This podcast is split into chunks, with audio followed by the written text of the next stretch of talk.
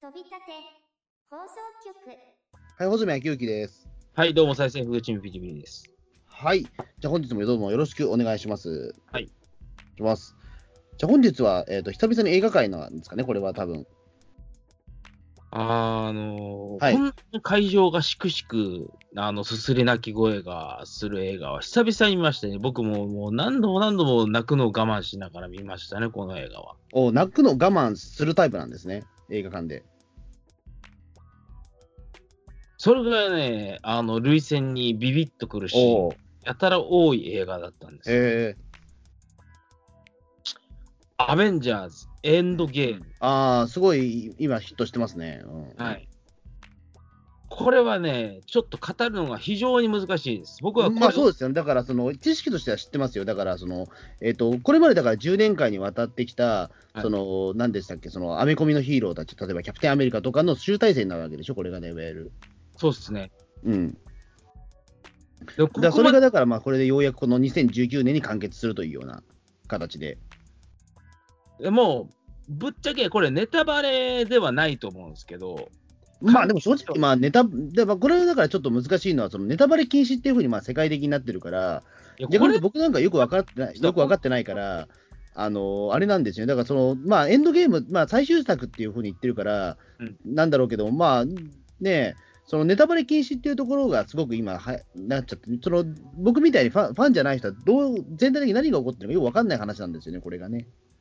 まあ、要するに、キャプテンアメリカと、あの、アイアンマン、まあ、どっちか、あの、これね、岡田敏夫さんとかの分析だと、このシリーズの主役がキャプテンアメリカだっていうんですけど、うん、あ、なるほどなって僕は思ったんですけど、僕的には感覚的にはアイアンマン、あの、トニー・スタークが主人公って感じだったんですね。えっと、第一作っていうか、そのいろいろその原点というか、その第一作っていうのが一応、そのアイアンマンになってるんですよね。アイアンマン。うんでも岡田敏夫さん的な分析から言うと、アベンジャーズってこのいろいろみんな集まりましょう映画的なもので言うと、主人公ってのはキャプテンアメリカらしいんですよ。うんで、確かに、ああ、確かにそう言われてみればそうだっていう風な内容には実はなってるんです。うんでも、僕的な考えから言うと、これは、あーのーなんだろう、仮面ライダー1号、2号みたいな感じで、どっちも主役でしょみたいな考えですね、僕から言うと。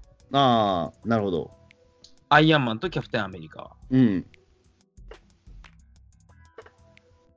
だからアベンジャーズって僕から言わせてもらうとどういうシリーズかっていうと、まあ、アイアンマンっていうのが仮面ライダー1号で、キャプテンアメリカっていうのが仮面ライダー2号で、両方とも仮面ライダーシリあの仮面ライダー全体のリーダー的ポジションで、総兵器の存在で、なるほど。その後に出てくるハルクとかマイティーソーとかっていうのはどうなのかっていうと、ちょっと表現がね、若干ずれてるかもしれないけれども、仮面ライダー VCE とかライダーマンとか X とかそんな感じで、うん。で、今回のアベンジャーズ、あインフィニティ・ウォーアベンジャーズ・エンドゲームっていうのは、えーと時系列が完全に連続している初めてのシリーズなんですけれども、うん。まあ、要するにみんなで集まって大しあの岩石大狩猟と七人ライダーが大決お戦うみたいなストロンガーの最終回や。うん。的な感じですね。うん。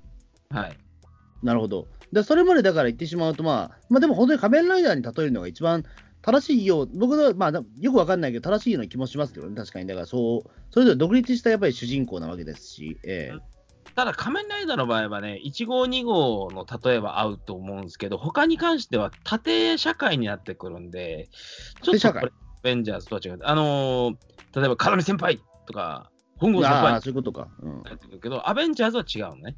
みんなそれぞれが、そうとか、うん。ハルクとか、みんな横の関係なんですよね。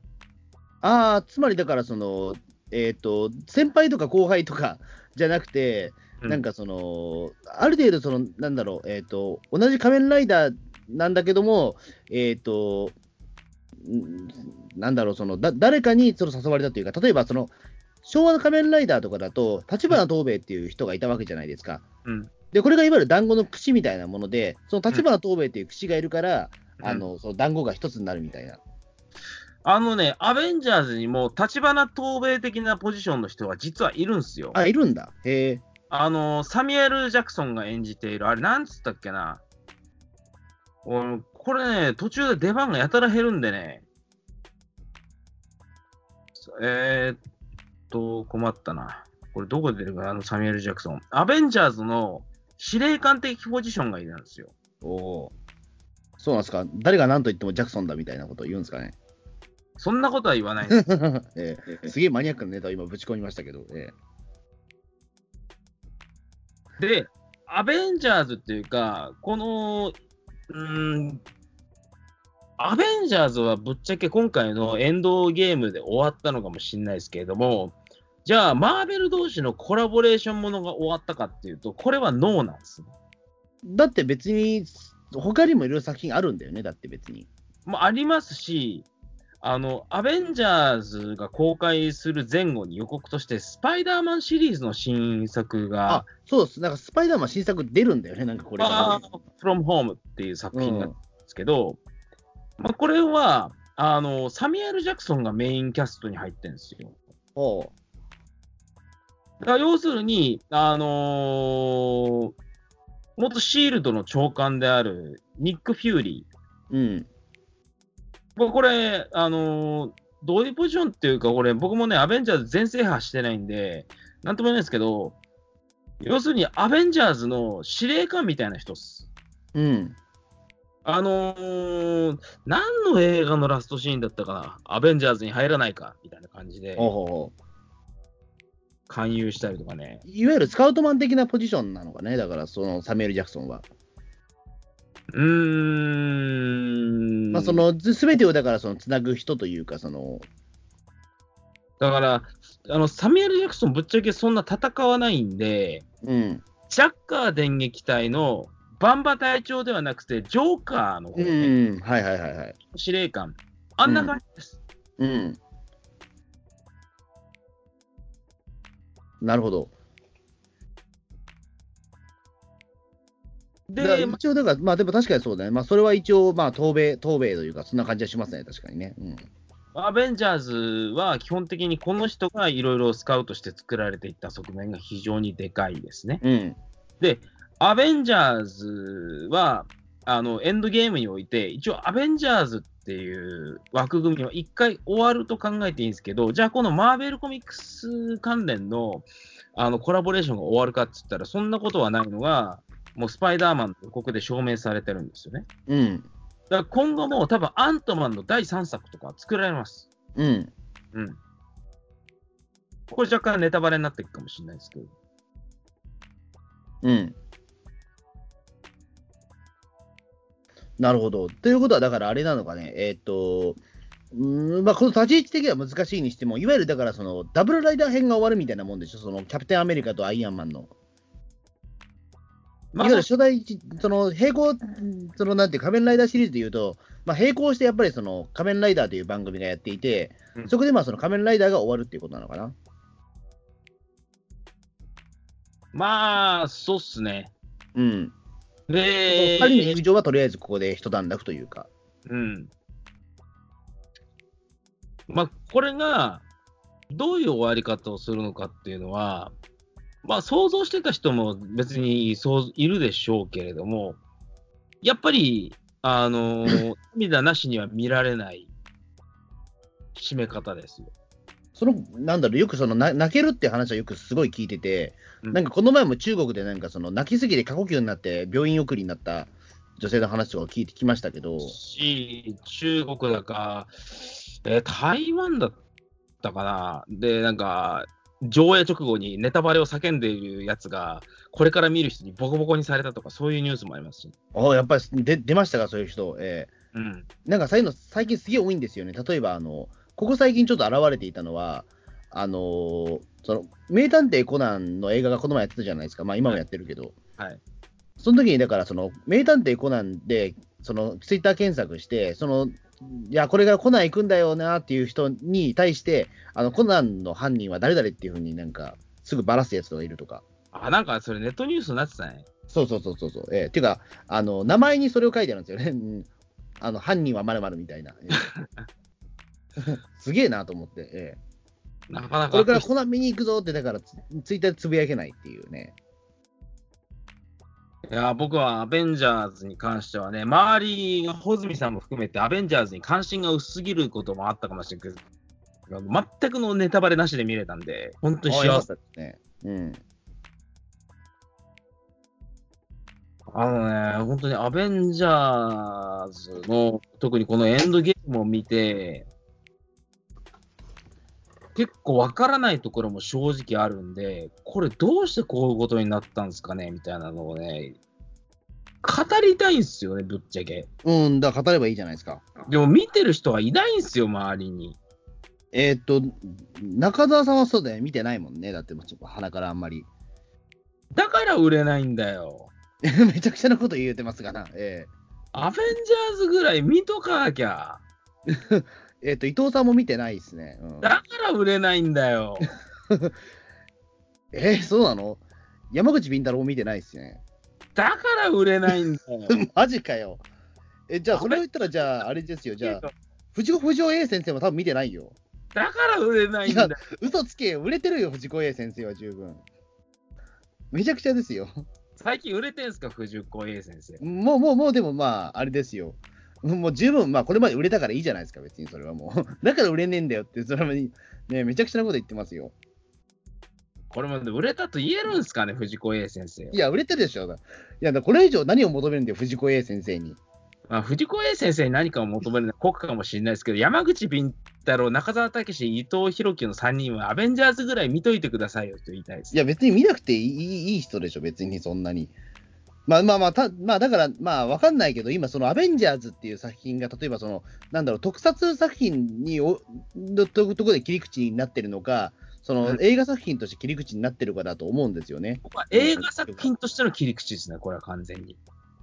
うーん、だとしたらどうなんだろうね。その、だとしたら伊藤さんは別に見なくてもよくないと思っちゃうというか。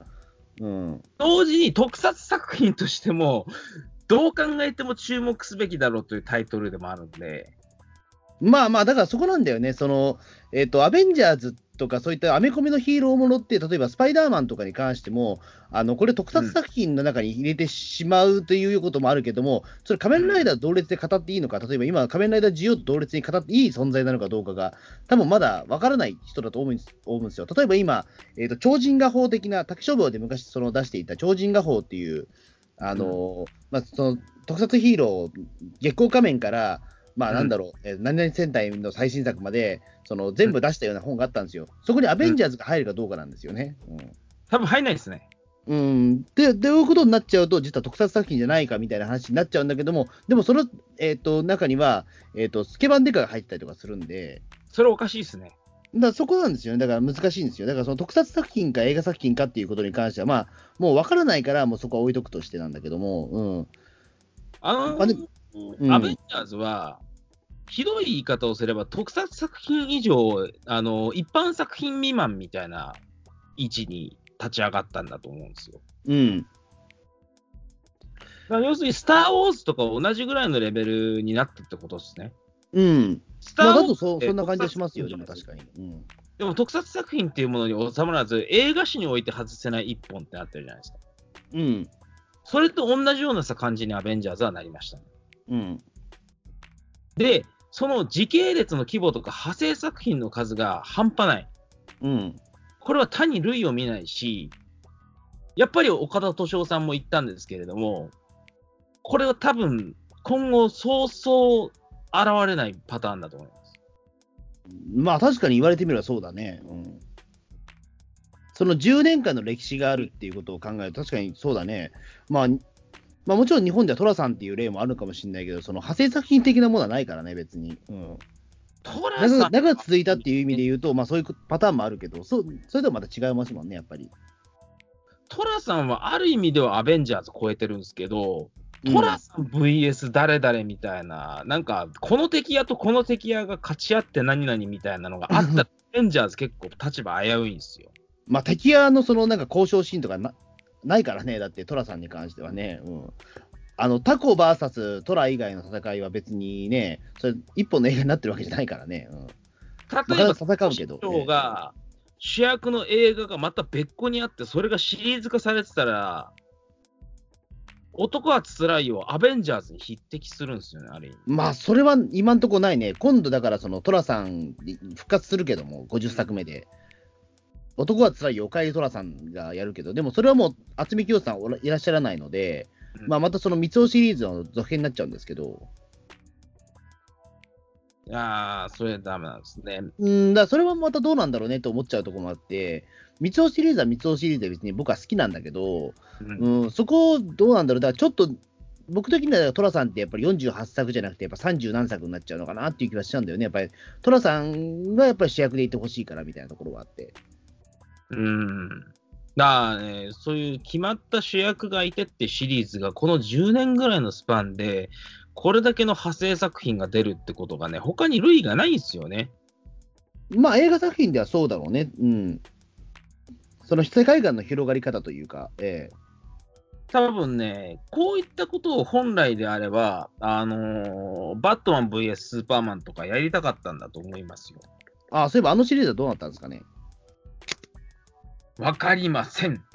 そうなんだ、ええなんか一時期、それ、ちょっとバットマン VS スーパーマンはちょっと、アベンジャーズと比較されて、まあど、同じぐらいのなんか、ね、扱い方をしてたイメージはあるんだけども。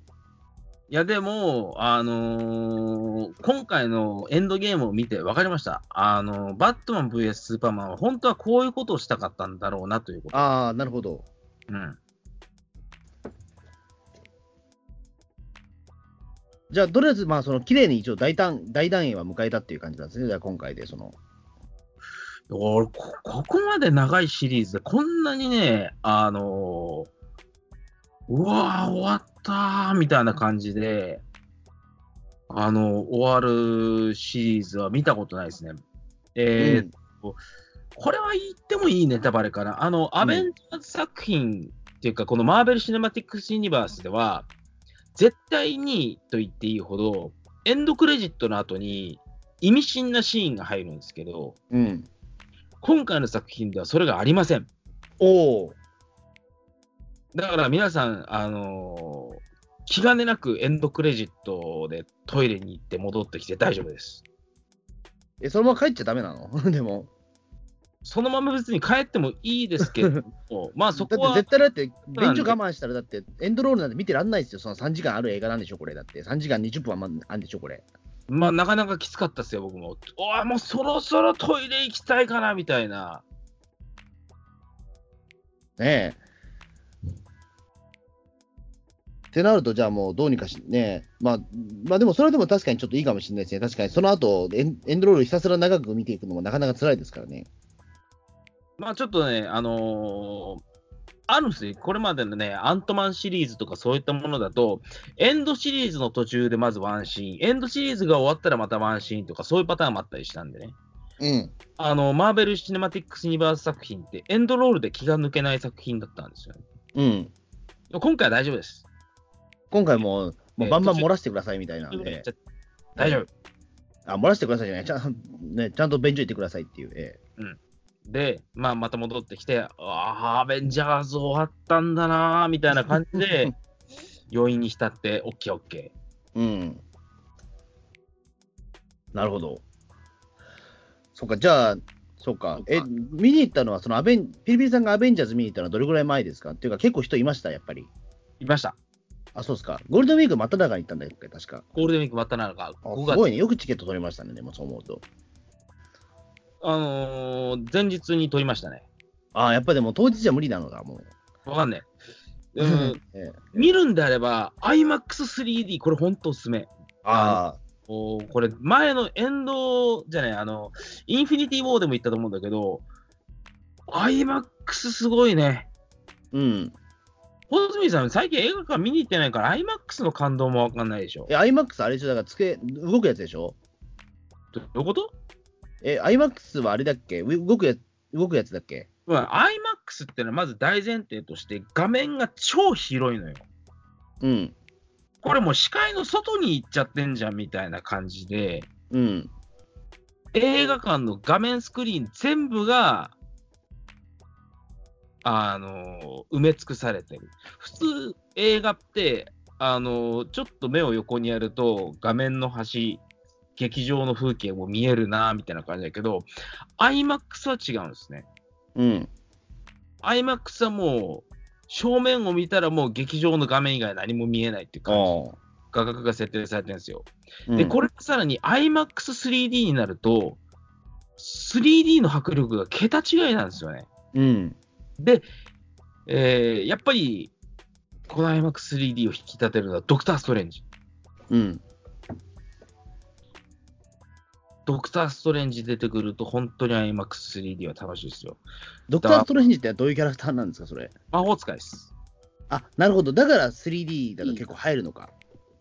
いや、もう、あのね、あのー前回もすごかったけど、今回もやっぱりすごくて、あのー特にこのアベンジャーズの最終作だけあって、こいつ誰だっけみたいな、もう過去すべての作品からゲストキャラクターが出てくるので、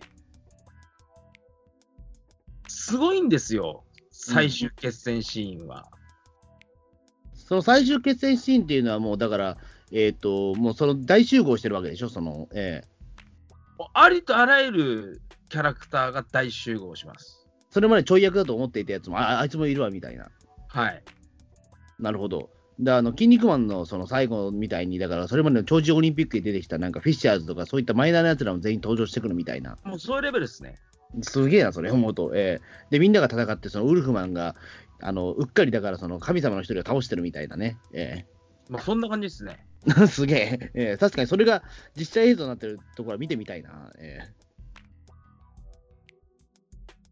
あのーブラックパンサーの回でも言ったと思うんですけど、ブラックパンサーの従者というか、あのー部下うん。名前忘れちゃったなあの、槍を振り回すとんでもない女性がいるんですけどね。ああ、はいはいはい。あれあれブラックパンサーのページを見ても出てこねえぞ。これすげえ大活躍してんだけどな、このキャこラ。こに槍を振り回すって、なんか、その、星のカービィのあれですよね。ワドルディみたいなやつですよね。ええおなんっかぽそいれを思い出した。ええ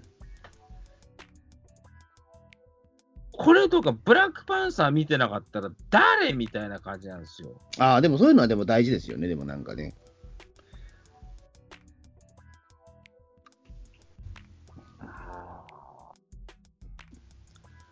だからな僕ね、アベンジャーズシリーズのぶっちゃけ半分、アベンジャーズシリーズっていうか、このマーベル・シネマティックス・ユニバースのうん。半分にも見てないんですよね。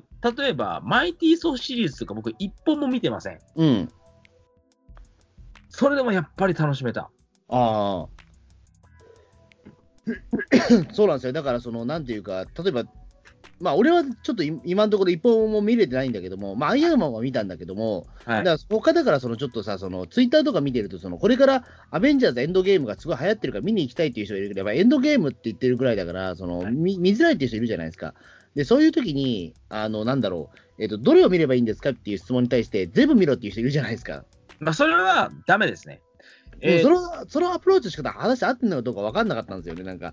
いや、じゃじゃあこれとこれ見て、じゃあでも、でもこれも必要だと思うから、あ、なんだかんだ全部見てくれみたいな。そそれはの投げ替え方はどうなんだみたいなのはそれはダ思メっでてすたんですよ。うん、違うよね、多分それはね。うん。岡別田にだってその、今、ピリピリさんみたいに、このシリーズは見てないっていうことでも楽しめるっていうことは結構でかいと思うんですよ。でかいうんんですよ。だから僕も言ったと思うんですけど、あのブラックパンサーの会の時に、この作品は見逃しても大丈夫。うん。でも、言ってまこのした作ね品は面白いっていうふうに言いましたよね。うん。やっぱりその通りでした。あのーでは、岡田斗司夫さんが、あのー今回のアベンジャーズエンドゲームを、あのー見るにあたって、これだけは見といてほしいっていう作品をリストアップしています。うん。アイアンマンの1、うん。あ、見た見た。うん。マイティー・ソーシリーズのどれか一つ、あら、あのピリピリさん、それちょっと外れてる感じになってる、今ね。キャプテンアメリカの1、キャプテンアメリカ、ファーストアベンジャーズですね。これも見てません、僕。あ、おおじゃあ 2, 個外してんじゃん。アベンジャーズの1、うん。うん見て見てる。っていうかはい。あのー見てるんだけど、ちゃんと見てません。ああ、なるほど。ガーディアンズ・オブ・ギャラクシーの1、見てません。うえ、あの見たあ、そう、はいはい。うん。結構予告とかでも出てくるアライグマが二足歩行してあーあ、あれってそうか。あれあがれギシリーズなんャだラギャンズ・オブ・ギャラクシーのキャラクターですあ。、そうなんだ。全然、いや、なんか全然別系統のキャラクターだと思ってた、あれ。うん。これも何気にマーベルキャラクターで、僕もなんだこいつはって最初見た時に思ったんですけど、なんか、ガニーンデテンドーチックだよね、ィアなんかあのキャラクターね。ありまして、うん。うんそれからは、あのー出てくるメインキャラクターで、なんていうんですかね、うーん、仮面ライダーで仮面、ガーディアンズ・オブ・ギャラクシーを仮面ライダーに例えるところの、滝和也みたいなキャラクターですね。おじゃあ、メインじゃねえじゃん、全然。 うん。 なるほど。なるほど。で、えーえーもう一本、えーエイジ・オブ・ウルトロン、アベンジャーズ2ですね。ああのはいはい。ざっくりと言えば、これもう全然ネタバレしていいと思うんですけど、アイアンマン、トニー・スタークが、アイアンマンシリーズを量産して、世界中に配備しようぜみたいなこと言って、大反対して、でも、こっそり準備してたやつが、あの悪用されて、うん。アイアンマンのコピー VS アベンジャーズみたいな最悪の展開になるっていう、そういうおう話ですね。僕もなんか、かいつまんでしか見てないですけど、そんな内容はい。で、これでちょっとキャプテンアメリカと、あのーアイアンマンの仲が若干悪くなります。あ、そうなんだ。へえ。はい、もう一本、シビル王、これは見といた方がいいと思います。うん決定的にキャプテンアメリカと、あのーアイアンマン、トニー・スタークが仲悪くなる話です。うん。あ、まあ、それまでの、だから、えっ、と、その量産型、お前、あの、アイアンマン作って何やっとんじゃーみたいなところに、もう、だけじゃなくても、こらだけじゃなくて、もう本当に、あの、ちょっと軽蔑まで入るみたいな話なんですね。うーん、もてうこらレベかル、じゃ済まないみたいな。ちょっとさらに次の段階でトラブルが起きまして、なんやろうな。まあ、そうですね。あなたはオカルトを信じますか、信じませんかみたいなレベルの分別の仕方をされますわけですね。あじゃあ、大した話じゃねえんだ。じゃあは意外い、とそうですね。それは細見さんがそのオカルトを軽論じてるからよくないな。えー っと、要する に、だから、えーシビル女を寝取ったみたいな話じゃないの。違う。あのーヒーローを、あのーリストアップして分かりやすくしとくのがいいんじゃないですかねみたいな法案ができあたあ、なるほど。はいはいはい。完成みたいな感じになったのが、アイアンマン、アイアンマングループで、いやいやいやいやいやいやいや、個人を尊重しろよみたいな、そんなそあの人権も何もないみたいな感じでヒーローを扱われちゃうさ、みたいな感じで反対したのがキャプテンアメリカなわけで、きっああ、そういうことか。はいはいはい。かけに、どんどんどんどん話がこじれていって、ついにアイアンマン派とキャプテンアメリカ派の大バトルになっていってしまうっていう。ああ、じゃあそれ大大事件じゃないですか、それ。うん、で、そ全然オの、カルトじゃ、オカルト肯定派否定派の話じゃねえじゃん、それ。うん、いや、穂積さんにはそれぐらいの方が、なんか分かりやすいかなと思ったけど、全然違うね。全然違いました、多分ええ。で、まあ、そういう国際的に、じゃあヒーローを管理した方がいいかな。うん、でもヒーローはヒーローで尊重すべきかな、みたいな感じで、政治もいろいろ分かれて、まあ、ヒーロー同士の関係性もそうなんだけど、世界中の情勢も真っ二つに割れて、その中で事件もいろいろ起きて、いろんな人が犠牲になったりとかして、結構いろいろ取り返しがつかない状態になってうん。で、まあ、あのー結論はこれ言っちゃっていいと思うんですけれども、キャプテンアメリカと、あのーアイアンマンの中はもう最悪の形で分かれます。なるほど。はい、でも、これは本当に納得できる喧嘩別れです。まあ、でもそれはもう、なんていうか、そのね、決着がつかないような気もするんだよね、それね。うん、あのーとてもね、あのー残酷としか言えない運命が2人の間に関わってくるんですね。うん、これはネタバレになるので言いたくないんですけれども。なんかその、アシュラマンとサンシャインが現れて、その人形を使って仲違いさせるみたいなことじゃなくて全、然違いますね。うん、 あれ、いまだに俺納得いってないけどな、あの あ仲違い方法は。ええだってあの、筋肉マンとテリーマンの魂をそこに埋め込んで、それをだって戦わせることによって仲違いさせるってことをやってるんですよ、だって。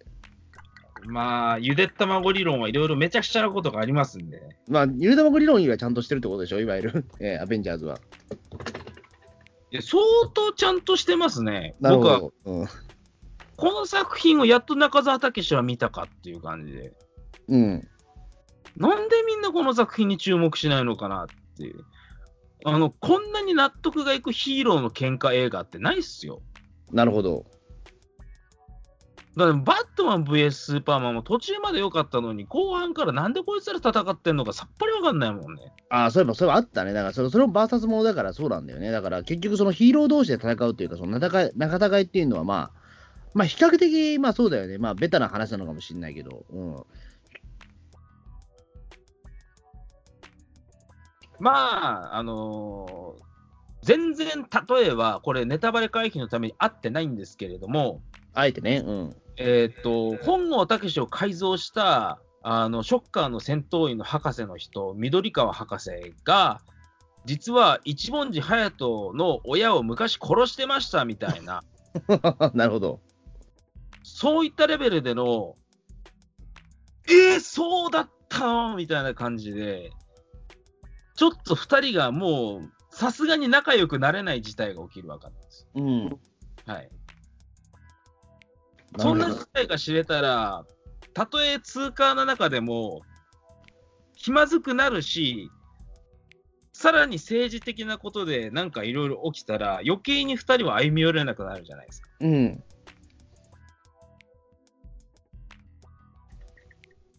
だからもう、そこはもう、だから、本当は出会うべ、あ出会い合うべきじゃなかった2人なのかもしれないですね。そうっすね。うん。そういうショッキングな展開が起きるのが、キャプテンアメリカシビル・ウォーですね。うん。はい。で、これがだから、えっ、とえっ、と通算何作目になるわけですか、それ。えーっとですね、これはアベンジャーズシリーズじゃなくて、厳密にはキャプテンアメリカシリーズなんですよ。うん。でも僕はアベンジャーズシリーズにね、絶対これは入れるべきだなと正直思っていて、あ、いやじゃあ、それ違うんだ、それ。違うんですよ。へえ、ななんでなん、えそうなんだ。へえ。これはね、キャプテンアメリカのお話なの。俺、そアベれンジャーズだと思ってたんだけどね、シビル・ウそうなォー・のキャプテンアメリカっていうだけあって、あのキャプテンアメリカが、あのまずファーストアベンジャーがあって、次にウィンター・ストルジャーってやつがあって、キャプテンアメリカシリーズの第3作目、シビル・ウォーっていうのがあってうん。でもね、内容的にはアベンジャーズに近いはあですね、僕から見ますと。うん、なんかね、わからないね、確かにそう言われると。うんまあ、なんかあるんだろうけど、その明確なその、えー、と分け方というか、その基準線みたいなものはあるんだろうけども。はい、で、えー岡田斗司夫さんが最後に挙げるのが、えーインフィニティ・ウォー。まあ、これうはんそうですね、あの。エンドゲーム見るにあたって、前作のインフィニティ・ウォーを見ないわけにはいかないですよね。うん、僕はさらに、岡田斗司夫さんよりもさらに絞ります。うん、大体のキャラクターはもうネットで知ってると、うん、見ればわかると。うん、であれば、シビル・ウォー、インフィニティ・ウォーズ、エンドゲームのこの3作だけ見ればいいんです。おうマジか。うん。ここれれでほど絞りましたね。はい。上映時間はともかくとして、え3作、全3作っていうことは、もうあのアニメ版のゴジラと変わらないですよ。まあ、要するに、あのー本来であれば、えーこれ何本になるんだ ?30 何本うん、みたいな話は聞くけどね、なんか。 ?1、2、3、4、5、6、7、8、9、10、いいな、でも、 11、 10年間でこんなに作ってんのかいっていう。 12、18、19、20、21、22、23、23本。すげえあな、でもそう思うと。10年っていう10、10年の歴史を考えたら、半年に1本以上は作ってるってことになるじゃん、それ。だから俺ついていけないんだよ。まあ、それは無理だよね。いつうんね、全然見れなかったんで。すごい上映スパンだな、それ。うんすごいですよ。でも、このシリーズのやっぱりすごいところは、前にも特集したブラックパンサーとか見てなくても大丈夫。うん。岡田敏夫さんもやっぱり最低でも見ようリストにはブラックパンサーをあげなかっうん。た。で、えー予告とかいろいろでも取り上げられてますが、アントマンが今回すごいキーパーソンです。うんでこれも見なくても大丈夫。あ、そうなんですか。 うん。大丈夫です。見てると余計泣けるんですけど、アントマンのキャラクターさえ分かってれば大丈夫ってことでしょ大丈夫です。なんか特殊能力はなんか小さくなるんだっけなんか。小さくなったり、でっかくなったりするんです。おもううこれだけ知ってればもうなんとかなります。うん。分かっていればアントマンが動いてるとあるシーンっていうか、あのー、なんて言うんだろうな、あの、アントマンの主人公のスコット、うん。あ動くシーンっていうか、まあ、活躍するシーンで、ちょっと、まあ、泣けるところがね、あるんですうよ。ん。めっちゃ泣けるところがあるんですよ。これはアントマンシリーズを追っかけてないと、ワオみたいな感じで、うん。なんとなくって感じにしかならないと思うんですうよ。ん。まあ、例えるなら、ドラゴンボールシリーズを追っかけていって、ご飯編から見ていった人が、多分、悟空が5点を抱き上げるシーンでじわっと来る人ってあんまいないと思うんですよね。うーん、まあそうだね。うん、あれってやっぱり悟空編から見ていってる人がじわっと来る人じゃないですか。まあそこらやっぱ大河ドラマ的なところはやっぱりね、もちろん長く見続けた人の方が泣けるのはそうでしょうね。今回のアベンジャーズエンドゲームでは、そういうシーンがいっぱいあります。ああ、今なるほど。見た人へのご褒美がめっちゃいっぱいあるんですよ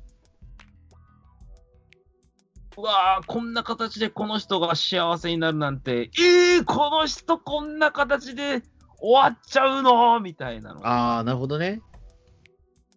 だから、あのーマーベル・シネマティック・ユニバースを見てれば見てるほど泣けるポイントが多いんですよ。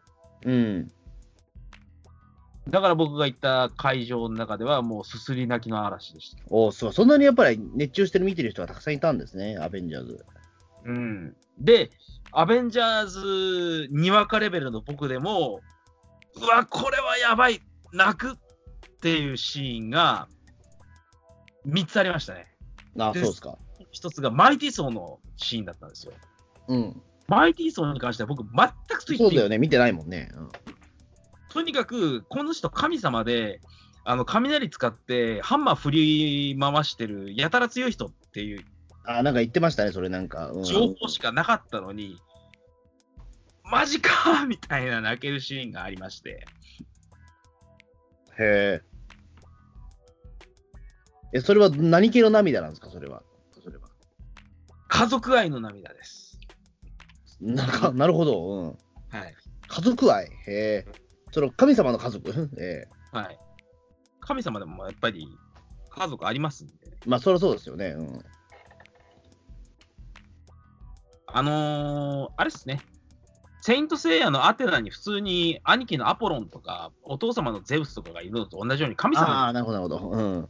こんな感じです。マイティー・ソーっていうのは。なるほど、なるほど。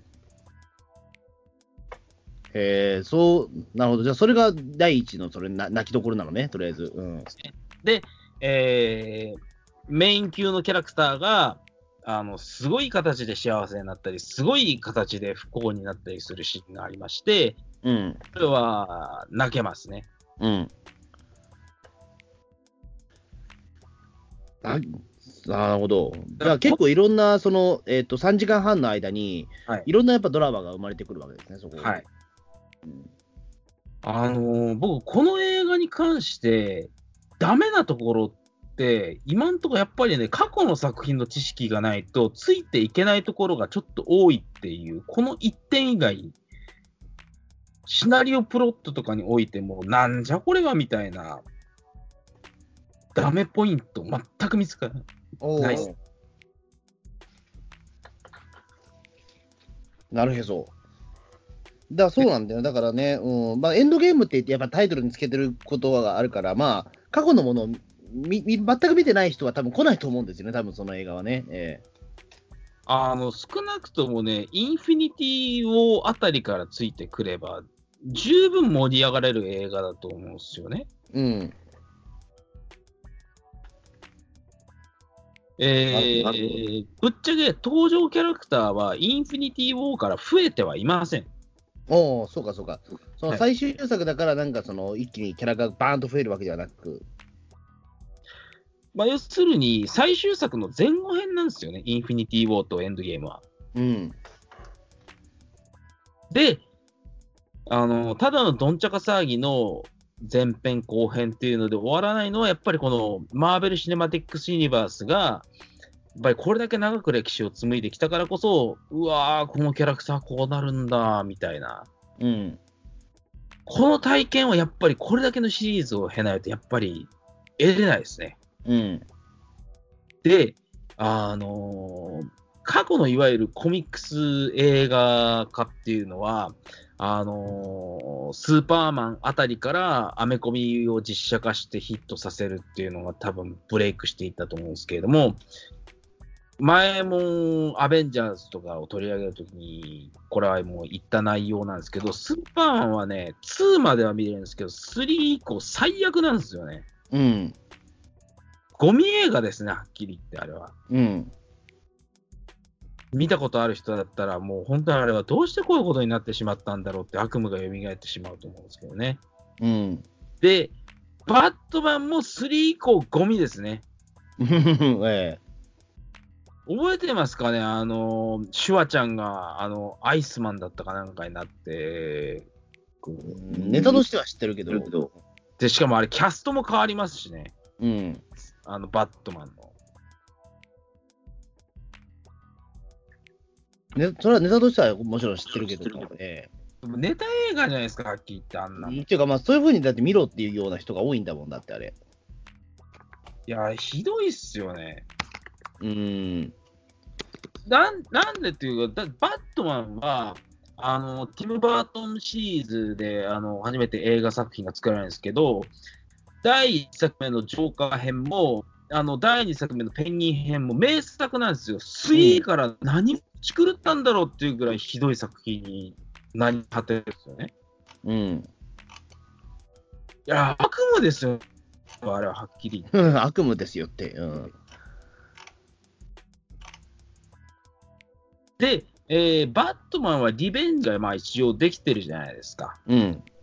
あのー第2回目の映像作品になる、まあ、バットマンビギンズから始まるシリーズですね。うん。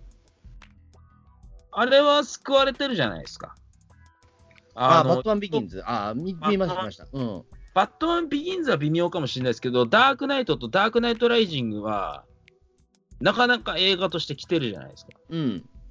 でもこれはやっぱりコラボレーションものではないですし、やっぱり、あのーこの頃の作品ってのはやっぱ3作ぐらいで終わっちゃうんですよね。うん。あのスパイダーマンもそうなんですよ。侍未版のスパイダーマンも。うん、 X メンもそうなんですよ。3作で終わるんですよ。まあ、というか、まあ、ななんていうか、あれだよね。だからまあ、ある程度、だから、その、そういうもんなんじゃないかなと思ったんですよ。その、大体、だスター・ウォーズもそうだけど、3作で終わるじゃないですか、やっぱり。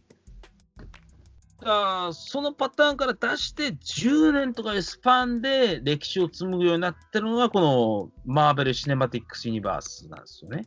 なるほど。はい。だからもちろん、だから、そのキャストもやっぱり老けていくわけじゃないですか。そうですね。うん、だからそこに対してやっぱりその、どうしてもだってほら、ピーター・パーカーとかはやっぱりほら、あのあんまり年取っちゃいけないわけじゃないですか。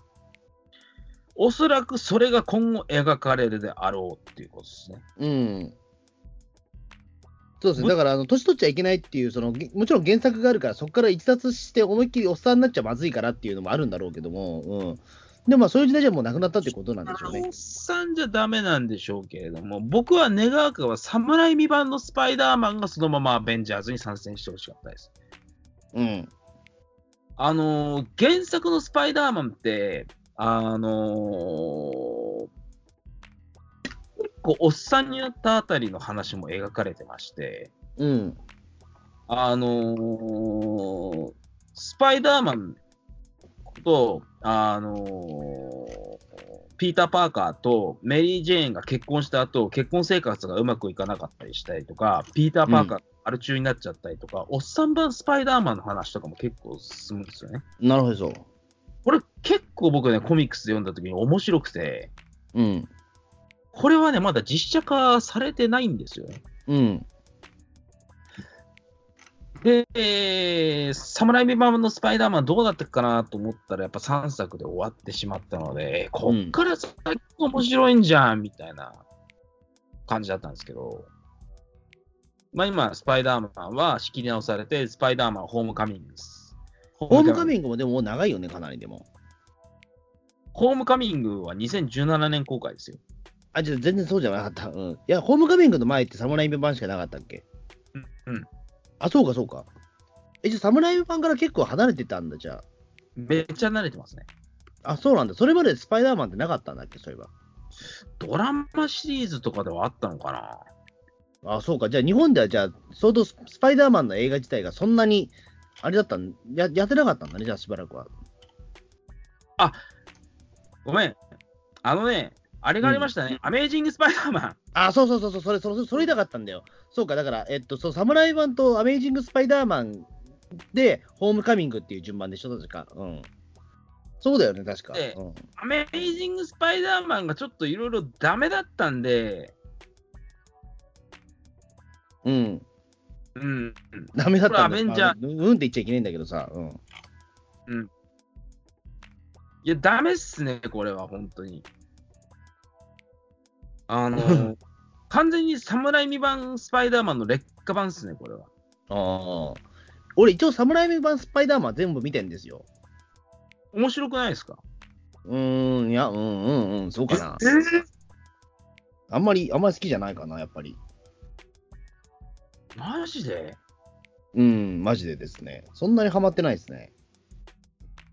一応全部劇場で見に行ったけど、まあ、三第3作目は特にあんまりピンときてなかったですね。あの第3作、ちょっと。でも第2ひどく作、でも第1作、第2作もそんなに、うん、めちゃめちゃ面白かったかっていう、そうでもないかな。俺、第1作、第2作に関しては、うーん、第1作はね、映画として結構ひどいところはあるんですよ。うーん、なんとも評価しづらいというかさ、その、うんうーん。いや、確かに CG すごい以外にでもちょっと俺感想が出てこないんだよね。まあ俺も当 時、高校生だったからわかんないけど。第1作は下手したらそうなります。うん。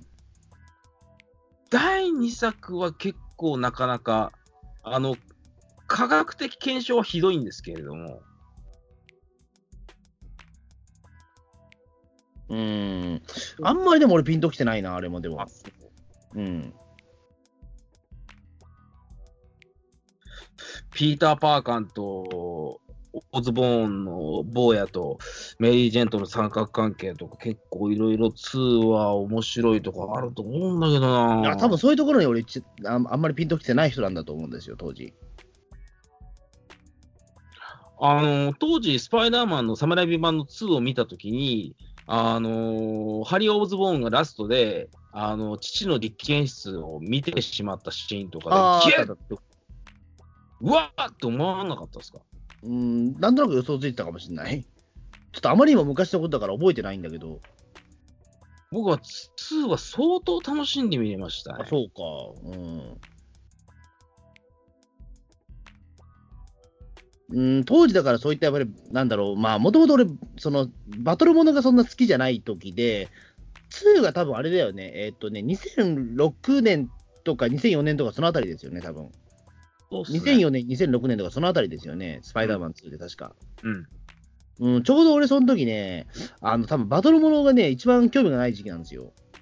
でもあれはね、バトルもの動向っていうよりもね、仮面ヒーローがどう生きるかっていう点において、非常によくできた映画だと思うう。ーん、あ、そういうの、もう興味がひたすらない頃だね、その時多分マ。ジでその時だってもう僕二十歳前後だから、まあ、そうなりますよ、やっぱり。あのースパイダーマン2では、あのーオクトパスによって暴走列車が作られて、うん。あ乗員丸ごとみんな、あのー人入りミサイル状態みたいなのされて、あー、あったあったあった。うで、んあれ。をスパイダーマンが身を挺して止めて、ボロボロになったスパイダーマンが面割れ状態になって、うん。うだでそれをみんな、あの人々が、おい、マジかよ、うちの息子と変わんねえやつじゃねえかみたいな感じでビビって、そっと顔隠してあげて、あのなんか手渡しみたいな感じで、なんかわっせわっせって運ぶシーンとかね、あー、マジでそういう、こういう仮面ヒーローがボロボロになっ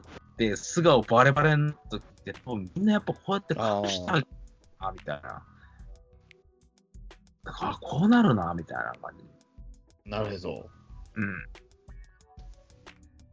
あんまりだからやっぱそこに関してやっぱりね、俺のその哲学というか興味をね、やっぱり持てたかったんだよね、長い間ね。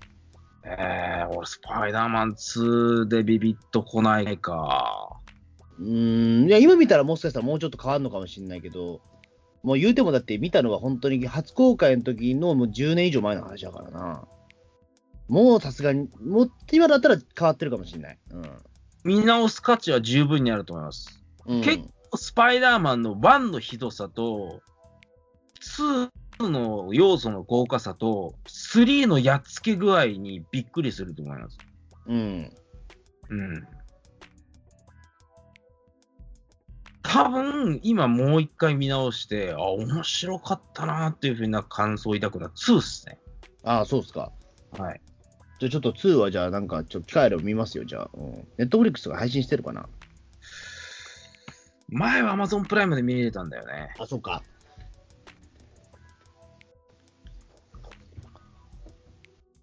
で、まあじゃあちょっとそれもちょちょちょっと見るようにしますよ、じゃアンマンがね、あのー童貞あるある的な描写とか非常に丁寧なのもあって、あ。うん。まあこれでやっぱりトビー・マグワイアさんの評価も変わりましたよね、そう。うん。ああ、よかったね。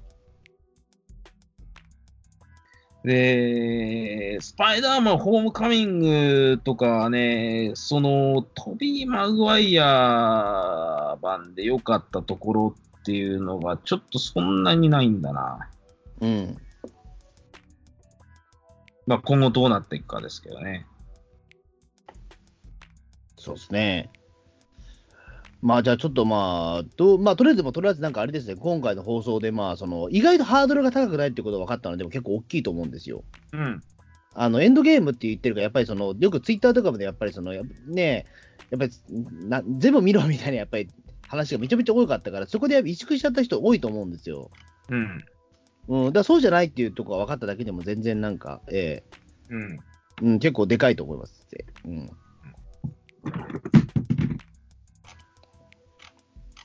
なるほど。まあちょっとね、まあ、どうなんでしょうかね。まあちょっとまあ僕が見に行くかどうかちょっとわかんないですけども、ええ IMAX3D でね、願わくば見てほしいっすね。うーん。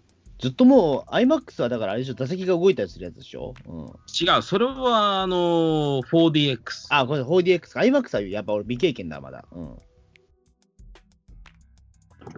IMAX3D はね、最初のプロモーション映像だけでも相当ビビってきますよ。なんかね、そうなんですよ。なんか、ちょっと俺 4DX もだからその、えっ、と、ガルパンの劇場版見に行ったけど、緊張しちゃうんだよね、すごいなんかね。そう。なんかすごい緊張しちゃうから、なんかあれなんだよね。うん。なんか映画を見てる気にならないというかさ、2回目だったらいいのかなと思っちゃうんですよ、ああいうの。いや、もちろんねガルパンの劇場版も何回か見てんだけども、なんかいつその水滴が垂れてくるとかね、分からないと怖いなと思って。うん。まあ、そういうアトラクション的な楽しさを味わうのが 4DX なんじゃないですかいや、まあそうなんだけどさ、でも、やっぱり俺映画館に求めてるのそこじゃないのかもしれないなと思ったりとか。うん。うん、どちらかというと、やっぱりその、なんかドンバチやってる映画よりもね、なんかトラさん見てる方がやっぱ好きですからね。うん。うーん。いや、もちろん、だから、その、ドンバチ、いや、ドラさんのドンバチは好きですよ。あの、やっぱり、だから、初代のね、ま、あの森川慎さんのね、あの、ね、おいちゃんとトラさんの殴り合いの喧嘩とか、やっぱりね、思わずもうそれをで見ちゃいますからね、やっぱ、小まぐりで見て、あ、本気でここ殴ってんな、みたいなところとかね、チェックするの好きですけど、それは変態的ですね。変態じゃないですよ、別に。いや、最初のトラさんとかもうすごいですよ、だって、あの、ね、もうあの、本当にだから、すぐ手が出るからね。うんうん。もうあれはだってアクション映画としてなかなかいいいいレベルまでいってるような気もしますけどね。うん、かまあそれは冗談としても、えーアクション映画じゃないですけどね。まあそんな感じですかね、でも今日はちょっと。え穂積さんは結局、アベンジャーズっていうか、このマーベル・シネマティックス・ユニバースに関しては、見たことがあるのはアイアンマンぐらいーだけだね。うーん。やっぱりだからそれまで、いやだからその、もともと俺が洋画をあんまり見ない人間なのと、うん。うーん言ってしまえばその仮面ヒーローものにやっぱ愛がないからじゃないかな。うん。スター・ウォーズもフォースの覚醒以来見てないんだもんね。見てないね。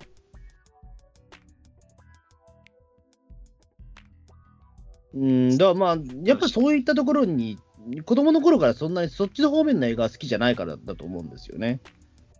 うーん。うん。その覚醒とかもね、これ吹き替え版どうやって作ってるのかなとかめっちゃ気やっにぱりその、俺の原体験のえ映画っていう映画って、やっぱり、あの、やっぱりゴジラ映画だったりとか、そういったようなもんなんだから、た多分そっちじゃないんだろうね。うん。ゴジラ映画が僕最初にそれ映画って来た時になんかその、印象に残ってるのは、まあ、なゴジラか、あと、なぜか失楽園なんだよね。うん。失楽園。やっぱり流行ったけど、やっぱこれ見れないっていうところで、うん。うん、すごくだから興味を惹かれたっていう思い出があって、あそうか、それが映画なんだっていうふうになんか当時、小学生ぐらいの俺は思ってたなと。僕がね、子供の頃にこれ映画ってなると、まあゴジラもあるんだけど、僕らの頃で言うとね、まあもののけ姫。ああ。もののけ姫大好きですもんね。大好きっすね。うん。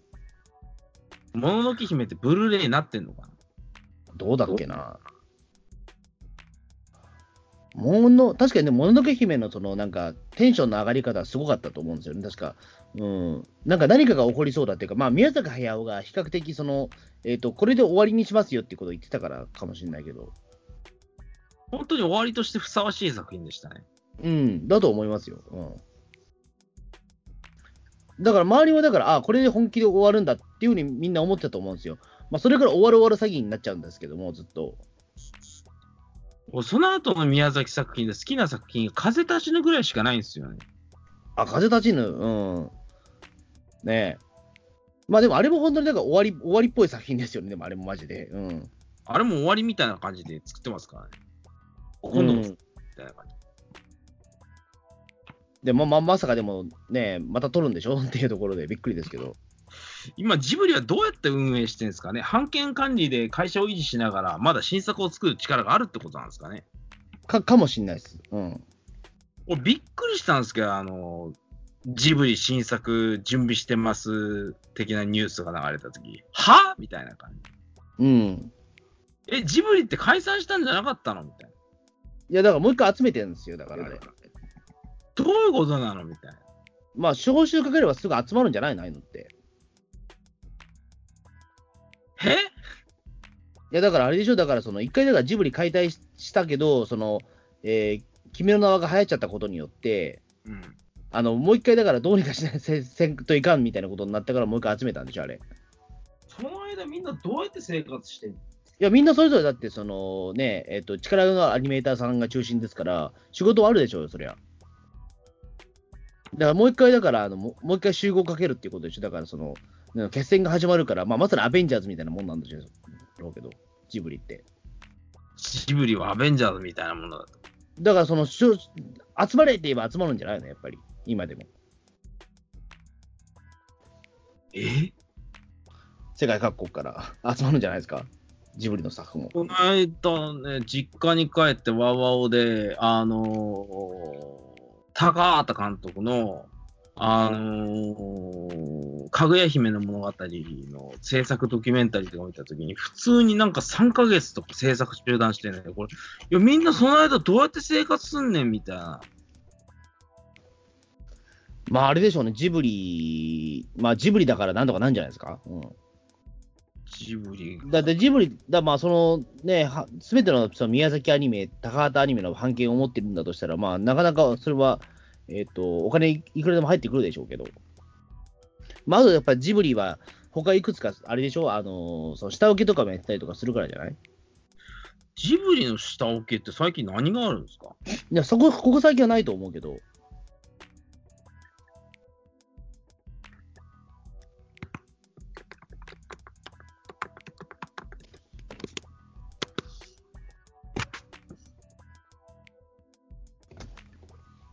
まあ、だからそういうこともあるから、まあ、意外と台所事情はまあ厳しいんだろうけど、まあ、なんとかなるんじゃないですか、やっぱり。うんうんうん。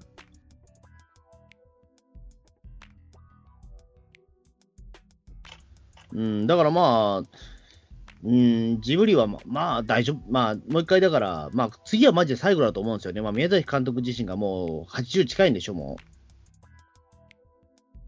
う。もういよいよだとは思うんですけど、あれ、思い出のマーニーはあそうそう、だからそのじ、アモイドロ・マーニーとか作ってた作かってたから、ら。うんそういうのはあるでしょうよ。一時期若手監督が作ってたよね。でもやっぱりその若手監督だけだと、やっぱりうまくいかその、なかなか収入的なものが厳しいからだとは思うんですよ。うーん。そう。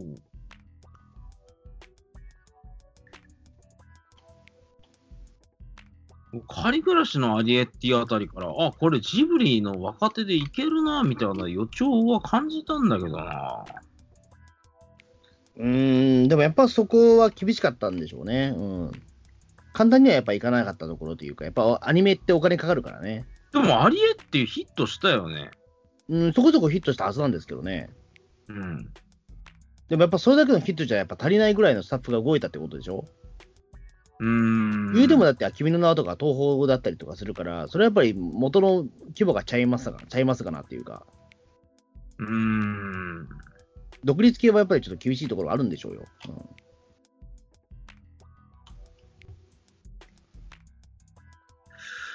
いやー、ジブリはみんな東宝だね。国立小坂からもやっぱり東宝だしな。あ、そうかそうか。うん。あの、山田君だけ松竹なんだよね。うん。あ山田くんだけなだったと思うよ、確か。うん。のあ、本当だ。山田くんだけ飛んで、まあ、あの、魔女の宅急便とか東映だったりするけどあ、そうそう。町田君はそうだ、東映だった。うん。ラピュタとか。まあ、この頃は、まだジブリの体制が整ってない頃じゃないかな、ラピュタとかはね。うんトトこの頃は、あの山田君もまあ、届い届いてなかったっていう歴史を改ざんしようぜ。うん。それは無理があるんじゃない ええまあ、ある種、動乱期だとは思うんだけど、うん。宮崎駿が引退しますってことで、もののけ姫作って、その次がと隣の山田君だから、ね、うん。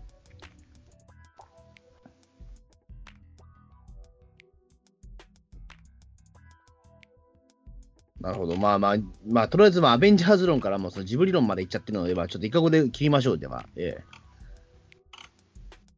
アベンジャーズはね、まあ、これ、岡田斗司夫さんも言ってんだけど、多分こういうものは今後しばらくは現れないだろうね。うん。ないんだよね、こういういろんなシリーズをまたいでやって、つながってっていうのが。うん。 DC コミックスとかもぶっちゃけあれは失敗してるしね。うん。